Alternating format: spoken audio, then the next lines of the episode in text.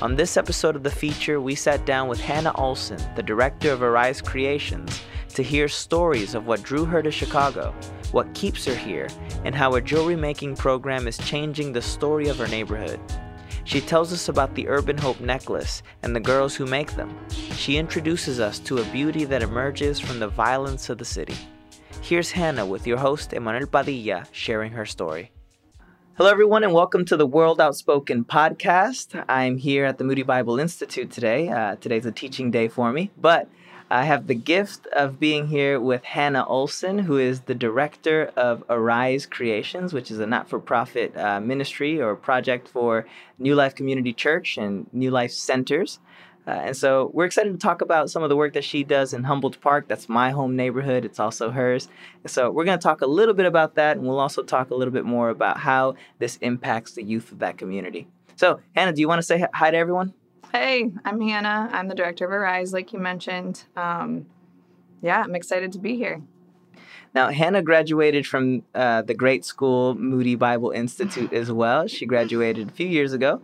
Um, and you lived in Humboldt Park even before you graduated from Moody, is that right? Yeah, that's right. So I moved there in 2013. Moody had a program called the Cohort Program, mm-hmm. and we were sort of gu- guinea pigs for that in Humboldt Park. So we're the first year of the group going out there, and then we've been there ever since. So that's exciting. Yeah. It's fun. I also moved out to Humboldt Park while I was here as a student, and I think it actually helped me better make sense of yeah. my student experience. Yeah, to be absolutely. Kind of with my church, involved in the community. I don't know, tethered me somehow. Yeah, so, definitely. Yeah, it was really, really helpful to me. So you moved out there, and the weird thing about this now is that New Life, I feel like New Life is now penetrating Moody because we have the, the president, we've got a bunch of staffers who now go to that yep. church. I mean, uh, what's it like? What's it feel like to have your alma mater and your church be so closely connected? Yeah, it's really interesting. I feel like, just like you said, it was kind of connected beforehand just because there's the overlap between living out there while I was having an education. It was just very interconnected.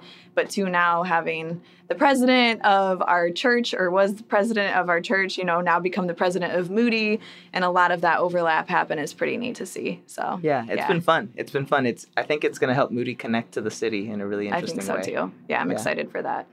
So let me ask, you're not from Chicago originally. You're from Ohio. Yep, from Ohio, um, Northeast Ohio in Akron. Okay. Um, so grew up there and then was in Peru for three months before I came to Moody and then came to Moody and um, have lived in Chicago ever since. Had a little short jot of maybe nine or 10 months that I went back to Ohio. Okay. And worked at a ministry there called Urban Vision. Okay. Uh, so inner city ministry there.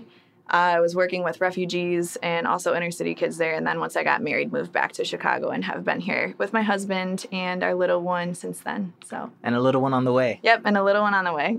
Super exciting. yeah. So if you're from Akron, that means you're from some connection to a city. Yep. Big city ministry was was it always the plan? No, absolutely not. I thought I was going to be overseas. I always had a heart for um, the mission field. Grew up in a Christian Missionary Alliance church, and yep. so um, my parents were very missional. My dad led trips to the Dominican Republic. My parents were very, um, they just integrated us into culture very well. And so I always felt like I would be in a culture other than my own. Um, loved Hispanic culture, thought that maybe I would be. I don't know, in the Dominican someday because I had been there a couple times. Then, you know, went to Peru and really loved that experience. Um, and then came to Chicago and never ever thought I would be in a big city ever. I love being outside. I love nature, hiking, all that stuff. And ended up staying here. So fell in love just with the neighborhood of Humboldt Park. And what's cool is that, you know, it is a predominantly Hispanic community. So God used that passion in some way anyways, yeah. which is cool. So So you committed to Humboldt Park because of its connection to something that you had in mind, seems like from an early, early age. But my question is, uh, why commit to this particular ministry? Why Arise? Because Arise started mm in 2009, so it predates yep. you. Yeah. Uh, why Arise? Why get involved in this? Yeah, it's interesting. Um, I would also say that that wasn't in my plan. Uh, I think God works that way oftentimes, where we come up with a plan and He obviously directs our course. And so ended up falling in love with the community of Humboldt Park culturally, but also just because of the children that were there. Um, really, really love working with children and youth. Uh, and it's very easy for me. I feel like God's given me a gift of just connecting with them. And so that's really what drew me into the community first, into even New Life Centers, was just it being a ministry for children and watching just the generational effects of a kid that you get at a young age, watching them grow up, choose Christ, and you know make decisions in the future. Um, and so Arise was never really. I had a couple friends who were leading it. I liked what they did. I liked that they were working with Jordan. We can get into that a little bit more later. You know, just the heart behind Arise. Um, but I was not big into middle school and high school ministry. It intimidated me. It made me feel nervous. These girls like were going through a lot. There were a lot of drama all the time. I remember tons of stories of them. And I was like, ah, that's not for me. I'll be working with the third through fifth graders in the classroom, and that's enough. So um, but yeah, came back from, uh, got married, came back to Chicago, and knew I wanted to stay at New Life Centers, knew I wanted to work there. My husband was working there for three years prior, and ended up they ended up saying that there was one job open and it was what was then called the bling position so b-l-i-n-g um, and i believe that stood for bringing up leaders in the next generation and so uh, there was three three thousand dollars, I believe, in the budget, and they said that's all you got. Work with it, move forward, and uh, if by the end of the summer you have nothing left, then you're out of job. So wow. that was kind of it was a little bit intimidating, but also exciting for me because I think I found a part of my heart, this entrepreneurial heart, where I was like, no, I can do this. Like we're gonna support Raise. This ministry is gonna get up off the ground. We're gonna start it fresh and new um, and build it up to be something that really does empower youth in our community. So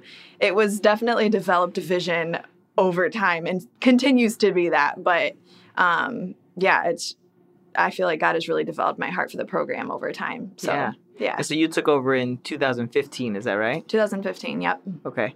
Yeah. Where is it at now? What would you say is the status of it now in terms of the growth of Arise and, and how it's developed? Yeah, so um, I would definitely say just giving it a fresh start was something that was beneficial. The I can't not talk about it without giving credit to the ladies who went before. There's Nikki um, Finkley now Robinson and Beth Gaelic who started it beforehand, who are both um, were huge, you know, and starting even helping with the New Life Centers and things like that. And so they really began the heart of the ministry being to bring up these leaders, giving them job skills, um, giving them the ability to do something with their hands and not be out on the street. So it's a lot more of a intervention program back then, um, where we were getting girls off the street, we were giving them something to do with their hands.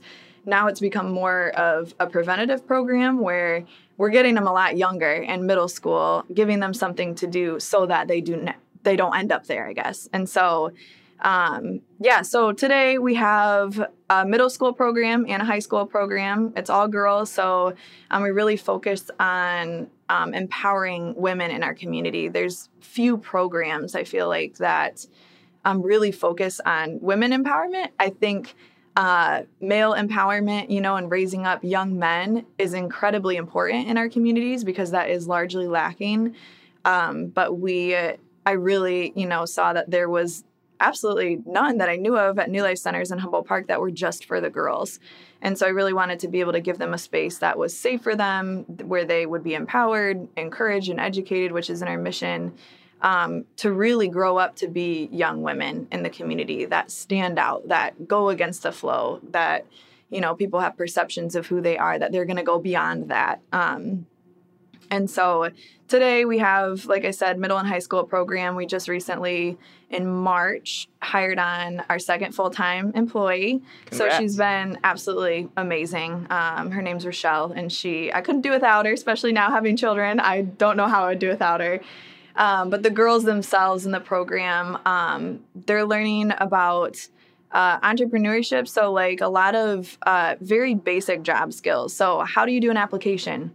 Um, how do you interview? How do you send out recommendations? It's intimidating to go to a teacher or to somebody who's older than you who you respect and say, "Hey, can you actually recommend me for this like program or this job?" Um, so those are requirements in order to get into the program. How do you select the girls? So that's that's a really interesting question. Um, most of the girls, it's word of mouth. Um, they actually talk around to their friends, things like that, and then they apply for the pro- the program itself. At this point, um, we are getting too close to our max where we might have to start selecting. We've never had to say, you know, for sure this girl and for sure not this girl. Um, but it definitely comes down to their commitment and uh, their interest. We've had to let girls go because of their lack of commitment, because that is a requirement, you know, and something that we hold highly. Um, but for the most part, the girls who apply and really go through all the loops, just because that's a challenge in of itself, um, get into the program. Yeah. Yeah. What does commitment mean for? So these girls are in Humboldt Park. Mm-hmm. Uh, they're in West Humboldt, really. Yep. And uh, that's a pretty changing community. Yeah. Uh, even in terms of its Hispanic heritage, it was pretty predominantly Puerto Rican. Now it's a good mix of Puerto Rican, African American, and then there's some gentrification in that community. Yeah. Uh, what does that mean? What does commitment mean to Arise? And and uh, well, I'll ask the question in the reverse in a minute. But let's just start with that.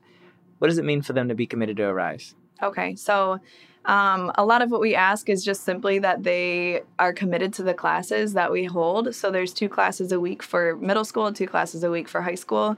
Um, we make them sign in like a job, sign out like a job, um, follow the rules. So we have be respectful, be receptive, be ready to create. Um, it's kind of already a requirement to be responsible. And um, part of that responsibility and commitment is getting there on time. It's um, really holding the standard high for them. I think the higher you hold a standard, the more they're going to raise up to that. And so I think uh, not expecting, oh, well, you know, they don't know how to do this, so we're just not going to have a high standard. No, like we're intentionally holding a high standard for them so that they learn, so that they grow, so that, you know, they do, they are committed to the program. So, um, yeah so commitment is really just being being there like making sure you're on time and then while we're um, having class time learning spiritual lessons learning how to make the jewelry pieces going out to selling events things like that um, that they really desire to do that i think if there's a lack of desire we address that pretty quickly um, and the girls respond well um, because they know our hearts you know our hearts are for them to disciple them to walk with them um, really for some of them to be mamas for them. Um, I think that that happens oftentimes where they're like, oh, we just feel like this is a second family. And that really draws them back and creates that kind of commitment there too. So Yeah. It probably Yeah. connects them. That's why I brought up the Yeah. community changing because it probably helps them connect Yes. to people that would otherwise feel fragmented, distant.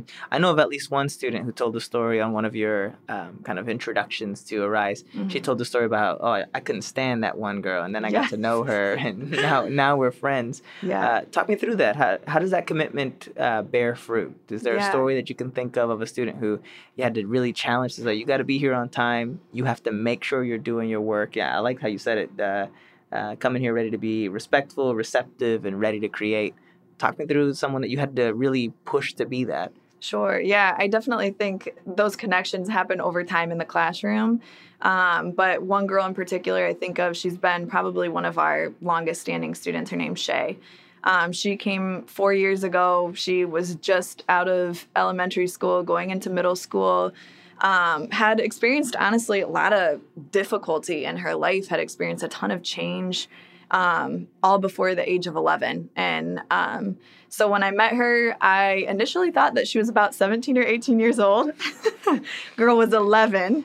Um, and she came in and she let us know pretty much right off the bat, and she'd be fine letting me tell you this, but she was like, if you mess with me, you're gonna know, you know, there's gonna be some issues. And so she let us know off the bat, you know, like, I okay, this girl, she knows who she is, she knows what she's going through, like, and and I don't know if she's ready for change. And so, um, so she started coming to the program consistently. She came from nowhere. I don't know where she came from. I think there was a connection with the school down the street, the neighborhood school that my husband is at, and um, she just decided I'm going to go to summer programs this year. Um, so she came in, uh, really difficult. It was difficult to like have conversations at first. She seemed soft in some areas and really cold and hard in other areas.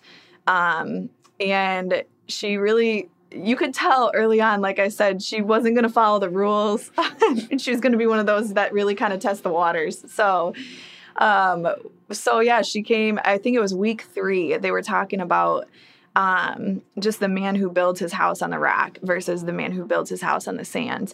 And for some reason, it was that lesson that was like, man, what am I building my house on? That she just, she couldn't stop thinking about it. And I remember my husband was like, you, you need to go to somebody. If you have stuff that you need to talk through, or like there's things going on in your life that you just need to confess and need to work through, like you, like there's people here who love you. Like even if you've only been here a little while, like there's people here who love you and want to work through these things with you.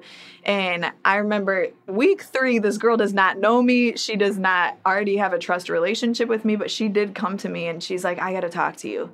She's like, there's just some stuff in my life that, you know, Mr. Jeremy was talking about building your life on the rock. And she's like, I'd never heard of that before. And I like, and just started confessing these things, like these burdens that were on her heart, just started like confessing and, and, and saying, you know, like, I don't want to live like this anymore, but I want to see change. And so that was, you know, the first step I feel like towards her transformation. And now she's going into high school. Um, she's a freshman this year. Uh, and I really can say that God has transformed this girl's life. Like I am so proud of her. I I don't even I feel like there's things that if you saw her four years ago versus today, you wouldn't see the same girl. Um, Wow.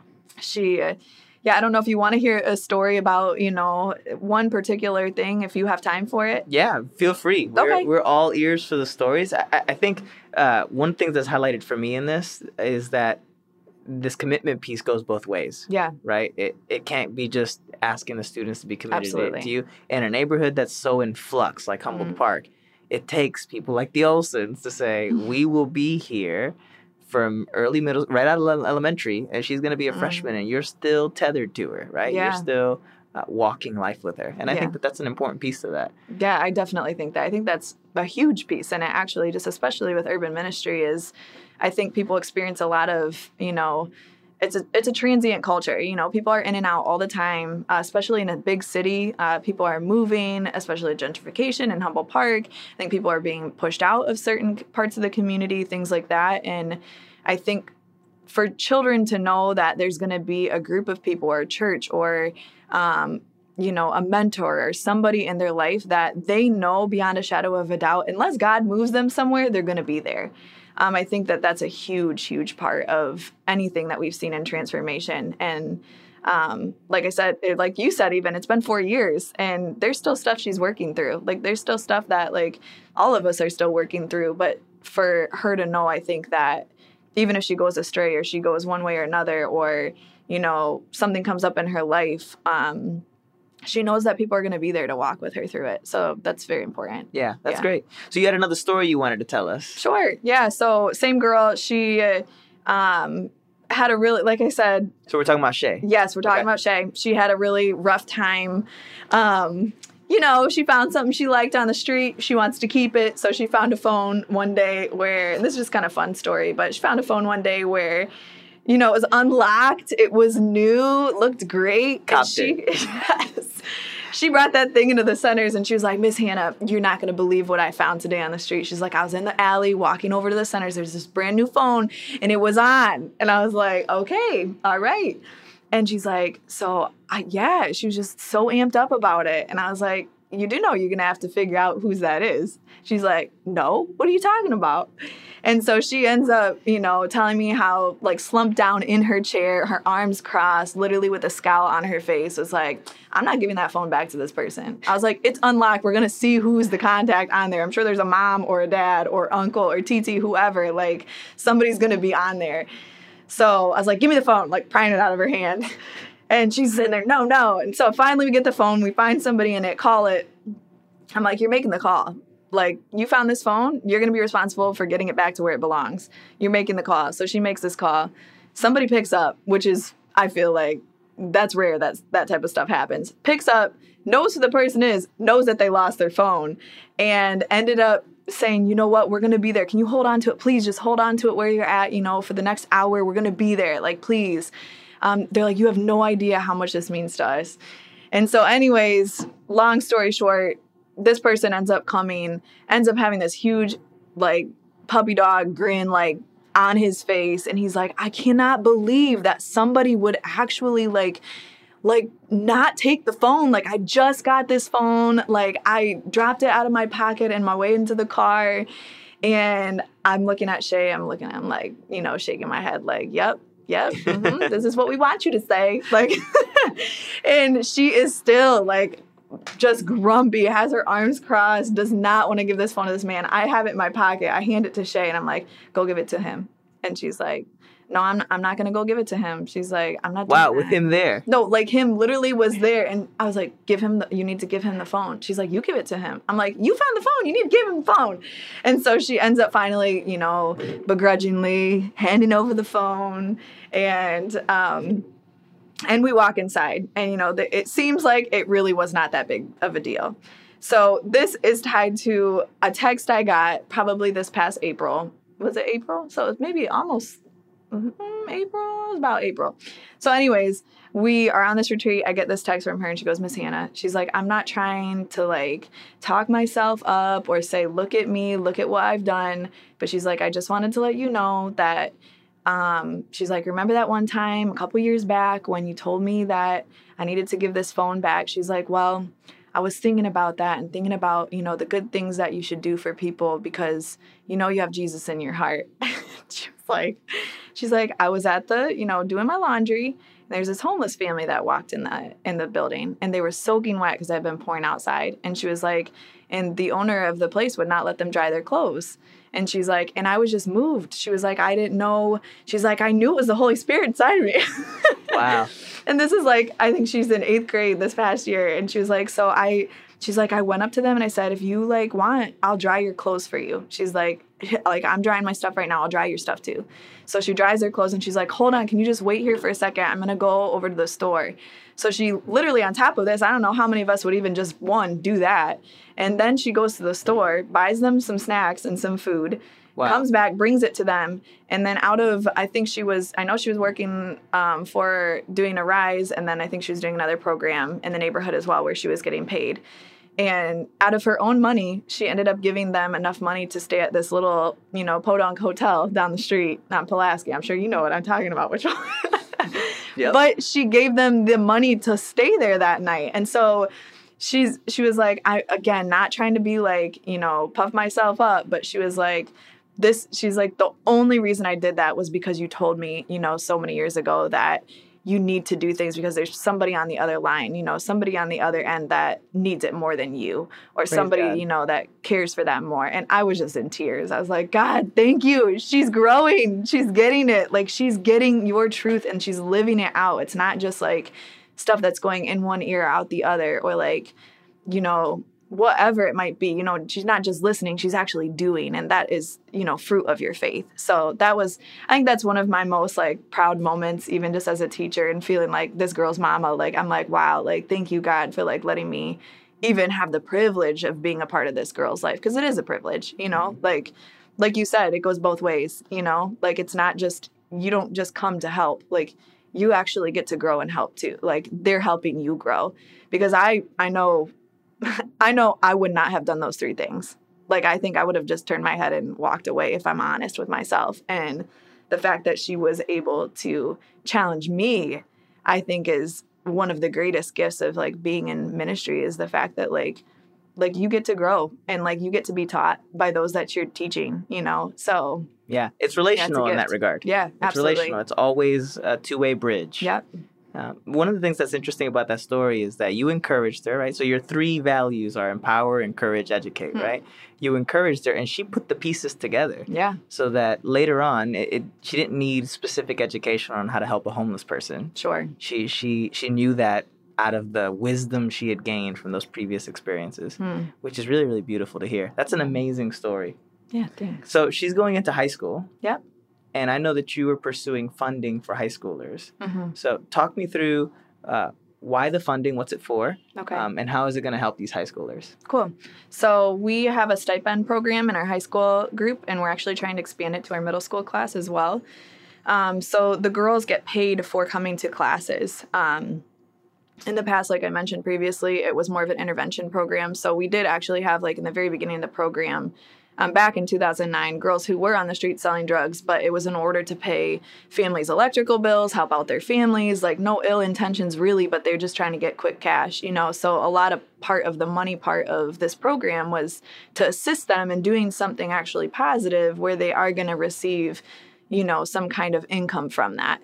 Um, so I still love that piece because I think getting something, having a reward from your hard work is important to see, especially at an early age, you know, like don't take the shortcut, don't take, you know, do something that is illegal or something like that, you know, where um, if you work hard, like you will get a reward for that. And so, um, kind of the heart behind it is to really grow them in understanding how to use their money, how to use it wisely, um, talking them through saving because a lot of times, and I hear this all the time with my girls, it's like, hey how did you did you save some of your money this past week?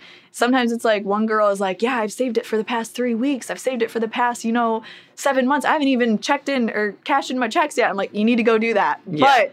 but um, kind of the stipend program is really to like grow them in that area. I think they have a lot of negative examples not all of them but i think that um, some of our girls do have negative examples in their lives where um, all they see is you get you get a check, you spend it. You have some cash from somebody, you spend it. Um, if you have it, you need to use it um, because you don't know when it's going to come next. And I think um, just kind of reformulating that, thinking for the future a little bit more, um, giving some tips, you know, about how to you know, instead of spending your money on snacks today, I know you've been talking about getting those new shoes or that new phone. How about you save some money for that? You worked hard for it, you know? So, um, just stuff like that, where we're really trying to raise some of this funding in order to continue on in that program um, and expand it, really. I would like to see some of my girls who are currently in the high school program. I'd like to see them graduate and become employees of Arise. That's kind of the next big vision for the program itself is taking girls who really know the program, who have a heart for it, who've loved it, who've been there for years even, and for them to pour back into their own community because who can do it better than the people who've grown up there, you know? Yeah. So, and replace me, honestly. Like I that's kind of my heart is like, okay, Lord, like like to have some of these girls really grow up in the program, understand money, you know that be that part of it and then actually see the fruit of their labor and being able to actually be employees of the program would be phenomenal so. yeah i've been wondering about that i was going to ask you about that later but sure. i'm thinking about so i was born in detroit michigan okay uh, grew up in a puerto rican family not all that different from the families that probably are sending you uh, girls into Arise and uh, it's true. I mean, Hispanics in the hood don't tend to know how to use their money. They tend to spend it because they have it and they don't know when it's coming next. I like the way you phrased it. Um, and so I remember I graduated from Moody, got my first, you know, big boy job, and thought, mm-hmm. what am I doing with this paycheck? and I had to have a friend actually coach me through, right. just from his life with his family. He had healthy habits, and so uh, I think that's important. But what I've been thinking about now in my own life is I stayed in Chicago. So I've got family in Detroit, family in Florida. I didn't go back to either of those mm-hmm. places. Mm-hmm. And I have been thinking about okay, with the success that you're having, the growth that the girls are having, mm-hmm. um, are they going to come back? You know, like once mm-hmm. they finish, once they go off to college, are they coming back or is or is West Humboldt Park going to stay the same? You mm. know, what do you think? What's going to happen with uh, what's what's the vision? What are you hearing from the girls? Yeah, so I definitely think uh, we have some very, very ambitious girls in high school, which I love. Um, a few of them really want to. We've got a, one senior this year, and then the rest are pretty much juniors. I don't think we have any sophomores this year, and then a couple freshmen. And the girls who are juniors and seniors are definitely talking about going to college. And I am pushing them towards that. I'm like, yeah, I think that's good. If you have a heart for it, you want to do it, you want to be more educated, I think that's phenomenal. Um, so, I think some of them are headed there. Some of them want to go across states to college because they want to experience something different than their own neighborhood. Which is good for them. Yeah, absolutely. I think it's awesome. Um, some of them, you know, want to go to a community college and, you know, UIC or wherever it might be. Like they want to go to a college that's close to family because family's important, you know, and um, and then there's others that just don't know yet. And so I think um, yeah, I think some of those ones that might not know, or the ones who are staying in the community and just need a part time position or things like that, I think that they would be really interested in coming back and having a job like that. So, um, of course, we have this will be our first graduate this uh, this coming would it be in the spring. So, um, we're really looking forward to really, you know, pushing her forward. She's one that really does want to go somewhere and do something. And um, I'm not sure exactly. I think she wants to go into the medical field um, and is really passionate about it. And so,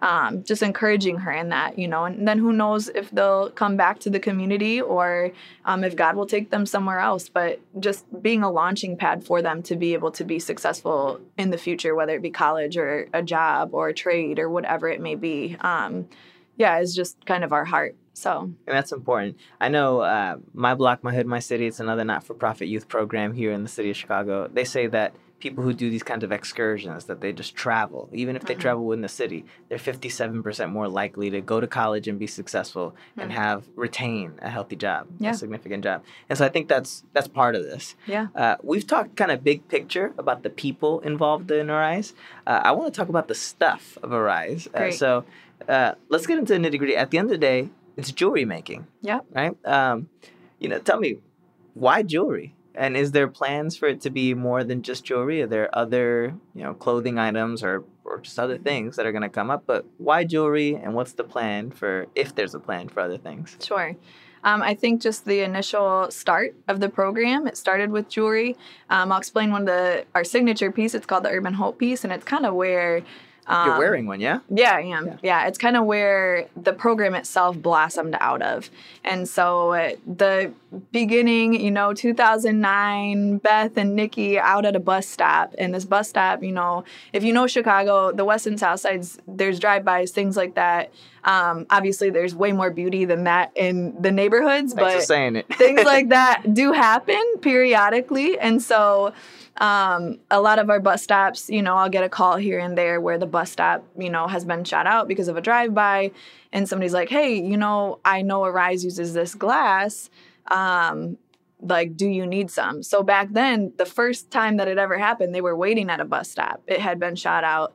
There was glass on the ground, and one of the daughters was like, thought it was crystals laying on the ground. So she picked it up, was looking at it, you know, and they're like, hey, like we should take this back, you know, this idea brewing in their mind of starting a girls programming, you know, what could we do with it?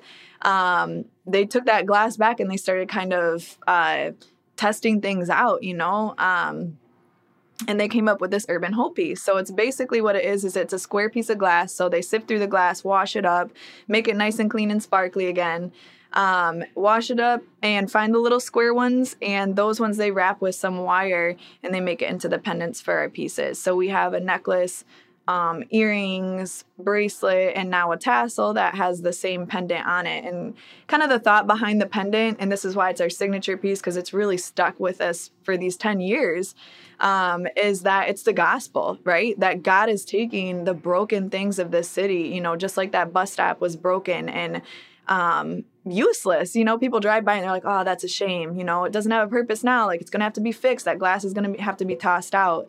Um, that's the same thing. Like, we are in of ourselves without Christ, like broken, lost, hopeless, useless. And, and then Christ comes in, right? And he says, No, actually, this has purpose. Like, this has beauty in it. And he gathers up the pieces and takes it home and washes it up and cleanses it and makes it new again.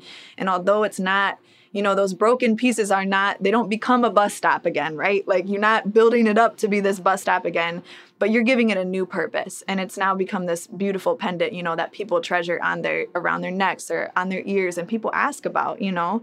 And um, one of our pieces, it's uh, the bronze urban hope. It has a circle um, pendant that's attached to it and I actually have that one on as well. And it is just a reminder that although today we're not completely whole.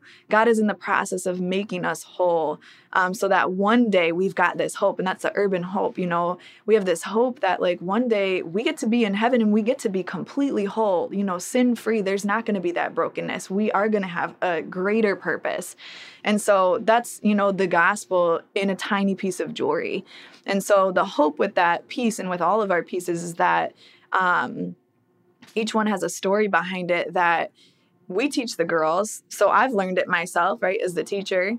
I teach it to the girls. Then we go to selling events, they teach it to the customers. And then the customers go and they get to teach it to whoever asks about their piece or whoever they're gifting it to. Um, so it's this ripple effect of, you know, um, beauty and change and really a foundation of faith that you get to share through a tiny little pendant or a tiny little piece of jewelry that you're just representing on yourself, you know? Yeah. Um, so that's our signature piece. Uh, I love that. We are definitely trying to expand that um, in the season, trying to do maybe some things with some resin. Um, we've thought about coasters, we've thought about different kinds of ornaments.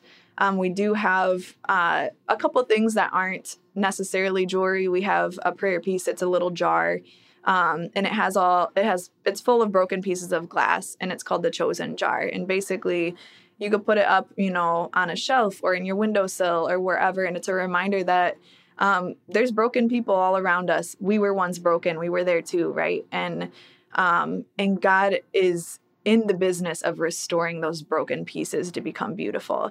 And so it's just that reminder to pray, not only just, you know, for your own brokenness, your family's brokenness, of course, that's very important, but looking outside of that in your own community, in your own neighborhood, in your own city, in your own, you know, state, wherever you are, you know, and really saying, okay, like, who does God want me to pray for that is broken, that needs his his restoration? Um, so there's that. And then the Christmas ornament is similar. It's a glass ornament that has the glass sitting in it. It's really beautiful on the tree because it shimmers and things like that. So um, yeah. And then as far as our other pieces of jewelry go, like I had mentioned, they each have a purpose behind them. So as we teach lessons, each of our lessons have to do with um, the jewelry piece that the girls create. Um, so we have a piece called Trio, and it's made of Italian leather, and it's wrapped three times. And we talked about the Trinity. So it's one piece of leather wrapped three times. You kind of get the gist of it. It represents the Trinity. So one week, you Giving know, we taught. theology. Yeah, we digging deep. So um, taught about God the Father and who He is, and Jesus Christ and the Holy Spirit, and really dug into like what does that mean you know because a lot of us you know if you don't have a foundation of faith or you didn't grow up in the faith like you've heard you know of god and maybe you heard of jesus and that there's this crazy spirit out there somewhere you know and so they they're trying to really build a theology and i really want to build a foundation for them. So that's kind of what we do also through the jewelry pieces. So then when they go teach that they know that the trio piece represents the trinity. Um, they can talk about god the father son and holy spirit and they're educated in that way. Um, I love so, that. yeah I love that. I mean, I, there's a few things I love about that. One, I love that the girls are getting to create. They're getting to use their Mhm. hands. There's something that's embodying the the work, and I love that the way it works is, uh, you know, they're broken people that are coming to make something out of a broken thing, right? So Mhm. they're making something new. They're creating a new culture, and then that thing speaks back to them. Hmm, It, yeah it echoes back to them the story that they're hearing in the education classes. I, I love everything about that. It's creating a whole new world for them in Humboldt Park, and and, uh, and it's giving them the chance to then speak into that when they go to a booth at a conference and they get to share that story. They get to extend where that story reaches. Yeah. And so it's a beautiful act of kingdom building. yeah thank Um, you I, I do wonder, and we, we've talked about this uh, uh, off the podcast, but I'm wondering if it's helpful for other people who are trying to think through programs that are similar. Uh, you guys have an educational element. It sounds like Mhm. you do lessons as part of the Yep. jewelry making. And then, so, so there's this sort of uh, disciple making, mentoring piece to, or intention to Arise. But then, of course, there's the skill building, the business, Yes. the entrepreneurial aspect to it you know how do you balance it is it 50-50 is it not should it be you know what, what are your thoughts on that Yeah, it's very hard and it can become very messy. So um, I think the key is flexibility, um, but still also having um, a heart to really treasure that discipleship piece and not let that go. Because I think that it would be easy, especially with many um, nonprofits, whether it be inner city or elsewhere, to accept funding, whether it be grant funding or whatever. Then you take on these, you know, boundaries and these things that you can and can't do, and then all of a sudden your disciple piece is out the window. Your discipleship piece is out the window, and so, you know, we have two classes a week. Makes it hard. It's about four hours for the girls a week, give or take, maybe about four and a half, four and a half, five hours a week. And so we always have time in the beginning where we really are digging in, hearing how the girls are doing, doing highs and lows, you know, touching base with them as people, really hearing where they're at. That's important. You know, they come in from school having a lot on their minds, and you really want to hear where they're at. Um, and then we try to do at least once a week a lesson. Uh, if we're introducing a new piece, we'll do the lesson on um, the meaning behind the piece, you know, the spiritual lesson, the enrichment portion. Um, and then after that, we'll teach how to make the piece. So the girls will learn what it is, which is important, and then how to do what it is. So then they're making it with their hands, they're learning new tools, new materials. Um, and I would say, honestly, most of the girls, actually, all of the girls that we have in our program never once have touched a jewelry tool, never once have understood, you know, little pieces and materials of jewelry making prior to being a part of the program. It's something that they learn while they're there. And y'all get pretty technical. I mean, I've Yeah. seen some of the stuff just from videos I've seen. I mean, it gets pretty technical in terms of having a kind of a dashboard that they're Yep. making from. I mean, it's pretty impressive. Yeah, they do a phenomenal job. Once they learn it, they like go through a process of um, you know, seeing if it's testing it, seeing if it's ready for selling. Um, if it doesn't make the cut, it doesn't go in the bins to be sold. Um, but then we work through some of those things, you know, like what could you have done better on this piece? Like what, why can't it go in the bin? Not just like, oh, sorry, like your piece didn't make the cut. Like, no, actually, like, this is what you need to work on in order for it to get there. And I think that work ethic and doing things with excellence is something that we really value as well is you're not just going to do something just to throw it in a bin and you know make some cash but you're going to do it and you're going to do it well um, so yeah so they really i mean once they know the pieces and they really get going on them they can they can really do beautiful beautiful work some of them are better than mine so did you have to learn jewelry making to do this, or did did did you have a background in it? Absolutely not. No, I I did not have a background. I knew nothing about jewelry making other than maybe making you know some little um, strings and beads maybe when I was a little girl. But um, so a lot of it was just self taught, asking people that maybe knew, watching YouTube videos, um, and really allowing that you know. I think that's actually really a cool part of it is because a lot of times when we do a new piece, I've learned it myself or Rochelle has learned it herself um, we've taught ourselves really, you know, tried to perfect the piece so that then we can go and teach it. But then even as we're teaching it, the girls sometimes find stuff that's like, oh, Miss Hannah, like, I don't know about this part. Like, this doesn't seem to be connecting well or whatever. And so we work through it together and they see that, okay, like, it's not just like she's up here and I'm down here. We're working side by side. Um, so that's kind of a cool part of it is, you know, I'm still learning. Yeah, it's very collaborative. Yep, very collaborative. So, Very cool. Yeah. Okay. Well, the girls are the jewelry makers, yep. and now some of them are also the jewelry sellers. I was at CCDA Yeah. last year. I saw several of them. They were really the ones managing the booth. Absolutely. Uh, what's it like for them? Is there a story that that sticks out of them as salespeople and how they feel after that experience? Yeah, I'm trying to think of one. I know in particular, we had a middle school girl. Her name's Danisa, and she grew up in Humboldt Park. Um, comes from a very Mexican family. Her parents speak Spanish only, and she can speak both, but I think she's more comfortable with her Spanish. Um, and so it was her first selling event this past year. It's her first semester. Um, she was excited, but you could tell she was very nervous. Um, and I think that's usually, you know, the go around for everybody who goes out to their first event. Um, you don't really know what to expect. You know, you're going to be interacting with people. You're You know, you're going to have to share stuff that you learned. You're also trying to sell a piece, you know. Um, and so it can be a lot of pressure, but like, we try to prepare them for that moment, you know, do a little setup booth in the studio and like have them interact with each other first. And there's a lot of laughing and things going on, but they understand the gist of it. Um, so Danisa goes to her first event and she literally, I'm pretty sure this girl is hiding behind some of us. Like somebody comes up to the booth, she's like, Oh no, you do it, you do it. No, you do it. And I'm like, No, you do it. Like this is your thing. Like I am not the one that made the jewelry. I am just here to support you. And she's like, oh, okay, Miss Hannah, I'm just feeling really nervous. I don't really know. Like, just do it. If you need help, you can ask us. And so she goes and tries to share, you know, feeling nervous, like, does a great job. You know, the event ends, we go to the second event. It's the next week. And it's actually a New Life Women's Retreat. So there was a lot of people who spoke Spanish there and a lot of people spoke English too, but she came to that event as well.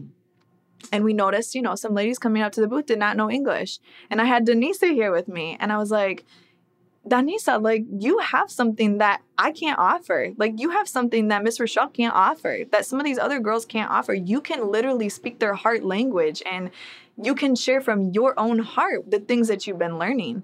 And it was literally in that moment, this girl became a different girl. Like she completely blossomed, like shared from her heart. Like she was like just, she was just like light shining there. It was so beautiful. And after that person left, she turned around and she was beaming and she was like, Miss Hannah, I shared and I knew what I was saying. And she was like, and they understood and I got to explain it in Spanish and I got to explain this, this, and this. And usually I can't say that. And just was like gushing, just how, you know, she felt so proud of herself and you could just tell, you know. Um, so it's cool. And it honestly, I think one of the neatest things is watching the girls grow over time at selling events. You go to the first one, uh, obviously, you're gonna have a couple little middle school girls hiding behind somebody else, trying to not make eye contact with anybody. And then those same girls, a year later, even a semester later, are the ones that are up in the front, passing out cards, talking to people, bringing them in, you know, saying, like, have you heard about Arise? Like, can I tell you about like this thing that I learned? And I think that um, yeah, it's just really neat to see that transformation. And I think the biggest thing that they learn in that is confidence um, confidence in themselves, confidence in what they're sharing, um, confidence in the things that they've learned that have really sunk down into their hearts.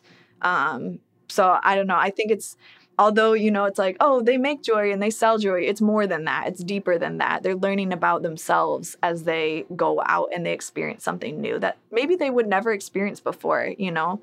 So, um, yeah, I, I hope they that get to be. Yeah, no, it does. They get to be involved in the full process. Yeah. right? They uh, they hear the stories, learn the stories, and then they get to tell them. And yeah. I think that that's uh, that's part of the subversion, right? You're yes. slowly chipping away at the culture that they're embedded in. Hmm. Man, praise God for what uh, Arise Creations is doing. I know we've got to wrap up. Is there anything that we missed? Something you want to make sure that everyone knows?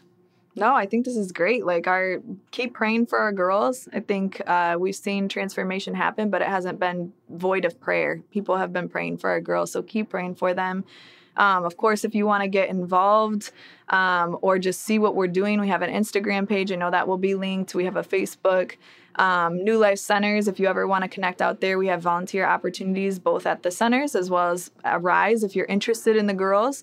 And then, of course, if you feel led to give, like that is always a need in nonprofit worlds if you're a part of that. So, um, yeah, we're just excited for the opportunity to share and um, just to continue to empower our girls in Humboldt Park. Yeah. Hannah, thanks so much for being with us. This thanks has been the us. World Outspoken podcast. Again, uh, check out Arise on Instagram and Facebook, and make sure to subscribe to the podcast. Give us a rating. Tell Hannah what you thought. We'll make sure we get uh, that feedback to her. Hey, thanks again. Thank you. We'll see you guys later.